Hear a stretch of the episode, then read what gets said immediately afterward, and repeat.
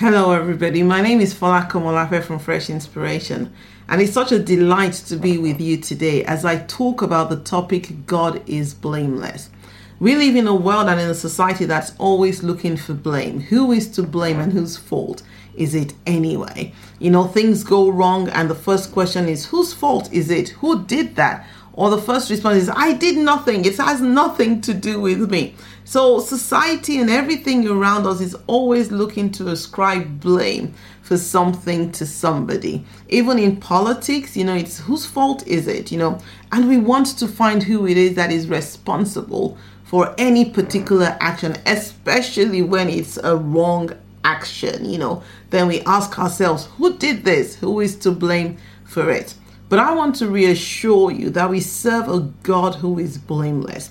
So it doesn't matter what the situation is, it doesn't matter what the circumstances that surrounds us today. It doesn't matter how it came about, whether we were part of it or we weren't part of it. The truth of the matter is that God is always blameless.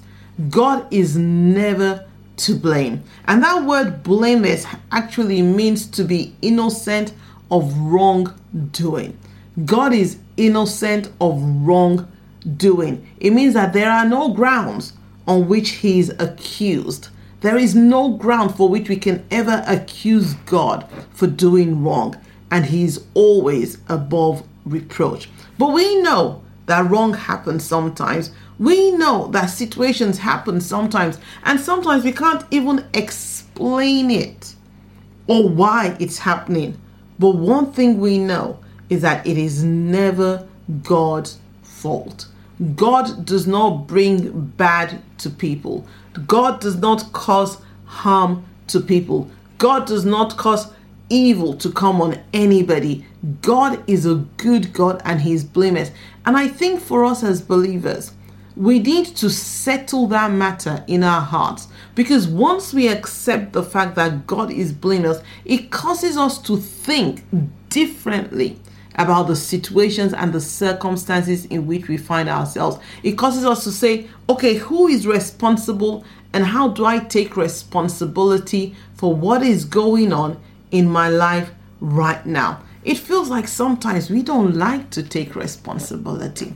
Sometimes we don't want to to to be responsible for things. But we do need to take responsibility to deal with the situations that come to us in this life. And thank god we have the holy spirit. Thank god we have the word of god. Thank god we have god on our side even when we're taking responsibility. Because with god and with the holy spirit and with his power available to us there is no situation that we cannot overcome. So I want to talk to you about the fact that God is blameless. And I started thinking about this a few months ago, and I sort of had this picture of when people get to heaven, you know, and you're having a conversation with God, and and you know maybe something had happened or some situation had happened, and we get to heaven and we're having this conversation, and and at the end of the conversation, we will all realize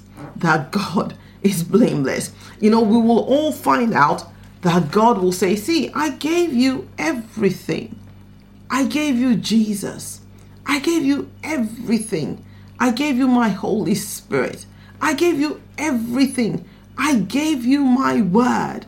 I gave you everything that you need to live the life that Jesus died for us to live. So when we look in the Bible, we can see in Second Peter chapter 1 and verse 2. And I like this scripture so much. Second Peter chapter 1 and verse 2. And I want to read Second Peter chapter 1 and verse 2 and verse 3. And I want to read it from the New Living Translation. So in the New Living Translation, it says, May God give you more and more grace and peace as you grow in your knowledge of God and Jesus our Lord. May God, that's my prayer today. May God give you, as you listen today, may God give you more and more grace and peace. And don't we need more and more grace and peace as you grow?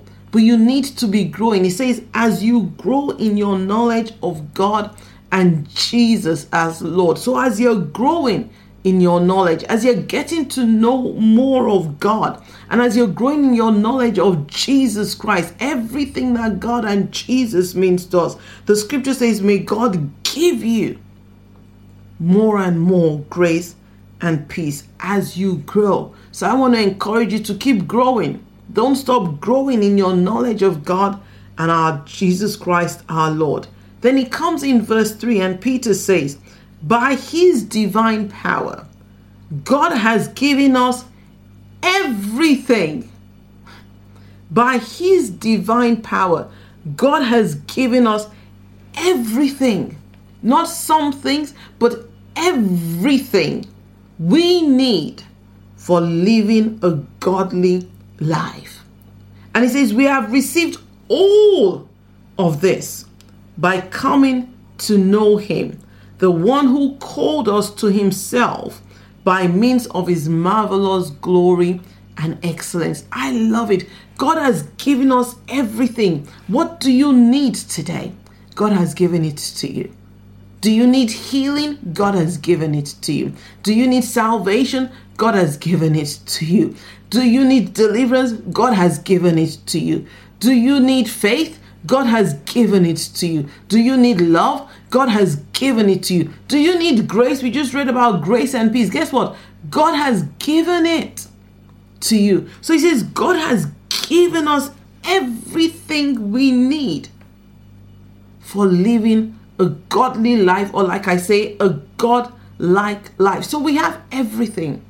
And that's why God is blameless because he has given us everything that we need for this life. The question is whether you are using or whether you know everything that God has given to you according to his divine power.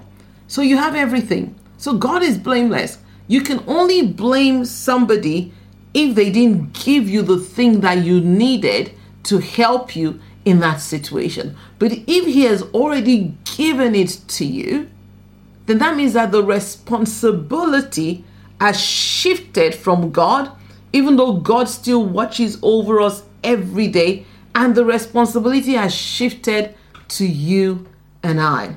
So God is blameless. And one of the things that God has given to us is that He's given us His instructions. In the Bible, we have instructions for life, we have instructions for godliness. He says He has given it to us. We have instructions in the Word of God, but we choose to follow those instructions. And if we follow those instructions, get what? They lead to godliness and they lead to the life that God has given us. But if we don't follow the instructions, then we can't blame God. If we don't do what God has asked us to do in His Word, then we can't blame God. If we don't believe like God says we should believe, if we don't make the same choices that God is asking us to make, then we can't blame God. God is forever blameless. You see, if you continue in Second Peter chapter 1 and in verse 4, talking about how God has given us everything that we need for living a godly life, in verse 4 it says, And because of his glory and excellence, you know, He has given us great and precious promises. So everything that we need that God has given to us are contained within all these great and precious promises that God has made available for you and for me in His Word. His Word's filled with promises for us. Some are conditional, some are unconditional, but His Word have promises in there. The Bible says He has given us great and precious promises. And He goes on to say, These are the promises that enable you to share His divine nature.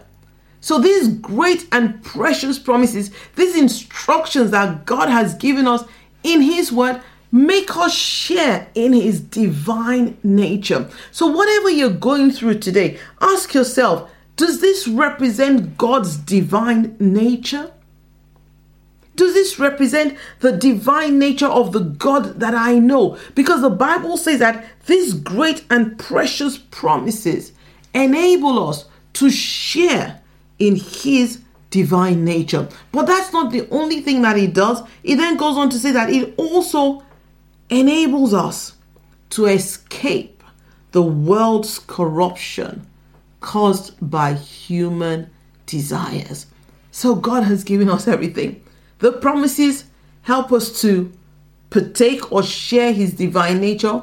But guess what? It also enables us to escape the corruption that is in this world. That word corruption means decay that is in the world. That word corruption means all the ungodliness, all the bad things, the perishing, all those things that is in the world. His precious promises also enable us to escape the corruption that is in the world, which is caused by human desires.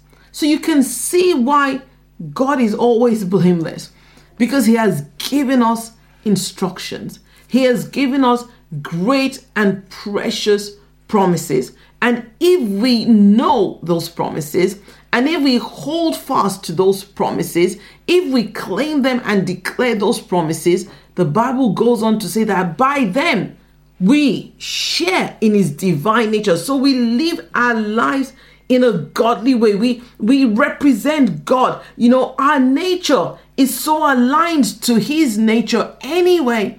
You know, but we see a reflection of his nature portrayed through our life. We share in his divine nature. And you just need to think what is God's divine nature? Am I reflecting God's divine nature. When people see me, do they see God's divine nature? And these precious promises also enable us to escape the corruption. And there's so much corruption in this world. And it doesn't seem to get better. It seems to be getting even more corrupt. But we escape it. We escape that corruption caused by human desires. We escape that corruption because of these great and precious promises. So you can see as we think about this that God is truly blameless because He has given it to you and He has given it to me. The question is, what do I do with those promises? Do I know them? Do I follow them? And do I receive? them into my life and make them how I conduct my life because they're principles of the kingdom. They're instructions, they're laws. The Old Testament called them laws and commands. And even in the natural world, if you violate a law, then things happen or things don't happen. And it's the same way with spiritual laws. You and I need to recognize that we have a responsibility to follow the laws and the instructions of God. And nobody said this better than Solomon. So when we look at Solomon, Solomon said so much about God's instructions and and sort of encouraging us to follow that instruction that God has given to us. And I just want to read some of the scriptures that are in the Bible around instructions. And then we'll read the one that is in the New Testament. But let me first read what Solomon said about instructions because I love some of what he said. So in Proverbs chapter 1 and verse 7, it says, The fear of the Lord is the beginning of knowledge, but fools despise wisdom and instruction. So we will not despise wisdom and we will not despise instructions. And we're talking about godly wisdom here and instructions given to us by God in his word. Proverbs 4:13 says, "Take fast hold of instruction. Let her not go. Keep her, for she is your life." Take fast hold of instruction. I like that. Don't let it go. Let her not go keep her, for she is your life. Proverbs 5:23 says, "He shall die without instruction, and in the greatness of his foolishness he shall go astray. Proverbs 6:23 says, "For the commandment of the Lord is a lamp, and the law of the Lord is light." And reproofs or corrections of instruction are the way of life. They are the way of life. Proverbs 8:10 says, "Receive my instruction, and not silver, and knowledge rather than choice gold." Proverbs 8:33 says, "Hear instruction and be wise, and refuse it not." Proverbs 9 and 9 says, "Give instruction to a wise man, and he will be yet wiser." And it goes on and on and on like that. I like Proverbs chapter 13 and verse 18 says, Poverty and shame shall be to him that refuse instruction. So we don't want to refuse instruction. In verse 15 and verse 32, it says, He that refuses instruction despises his own soul, but he that hears the reproof or the direction or the corrections that come from his instruction gets understanding. Understanding, he says in Proverbs 16 22, is a wellspring of life to him that has it. So you see in the scripture here, all these words about instruction, keeping instruction, holding on to instruction, not letting instruction go. Proverbs 23 12 says, Apply your heart unto instruction and your ears to the words of knowledge. So God is blameless. God has given us instructions.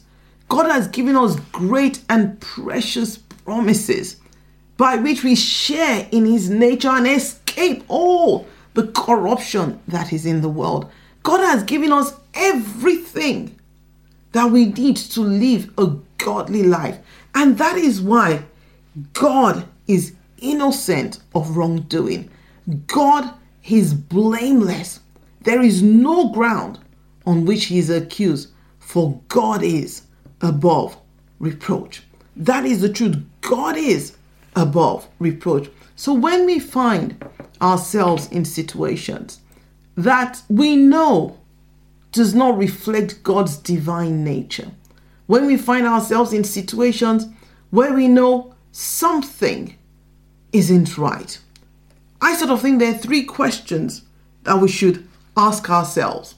The first question I would ask myself is Am I doing anything outside of love? Knowing that the greatest commandment of God is to love God with all my heart, with all my soul, with all my strength, with all my mind. And the second one is to love my neighbor as myself. The first thing I ask myself is Am I doing anything? Have I stepped out of love? and I check myself and I go to First Corinthians chapter 13 where it tells me love is gentle, love is patient, love is kind. Love understands all things, it bears all things. You know, love does not seek its own. Love does not consider suffered wrong. Love hopes all things, endures all things. I ask myself, am I walking in love or have I stepped out of love?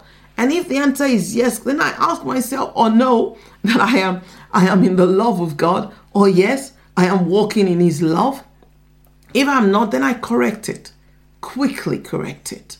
The second question I ask myself is am I am I doing everything I know to walk in obedience to God and his word? So is there anything that I have read or any knowledge of God where I I am not obeying? Am I Am I knowingly not obeying something in the Word of God? Then I ask myself, and I answer that question yes or no.